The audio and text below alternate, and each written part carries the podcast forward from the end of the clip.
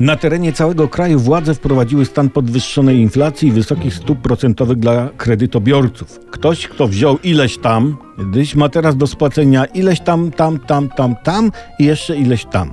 Banki rozkładają ręce, żeby zgarnąć ten dodatkowy szmal. Cieszcie się Poloki, mówią banki, bo będziecie mieć bogate banki. Wy to jesteście szczęściarze, tak mówią. Marek Suski spis jakby nie wprost pocieszył rodaków, swoich wyborców, Cytuję: Jak się zaciąga kredyty, to się je spłaca. Bardzo trafne i mądre słowa, bardzo mądrego mistrza partyjnego PR-u. Ale to nie jest tak, że PiS zostawi kredytobiorców na pastwę banków i suskiego Marka.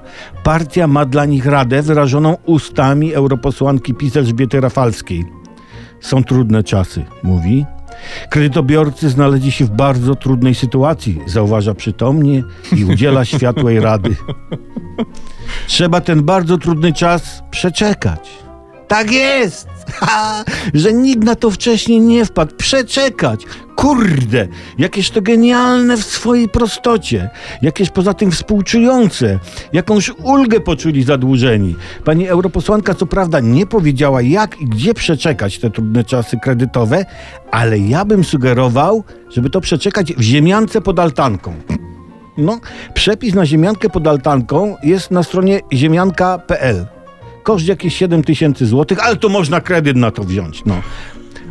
Albo zapisać się do partii i zostać wybranym do parlamentu albo europarlamentu i będziesz miał hopie tyle kasy, że spokojnie z mądrą miną będziesz mógł na luzie o ciężkich czasach i kredytach pieprzyć dowolne głupoty.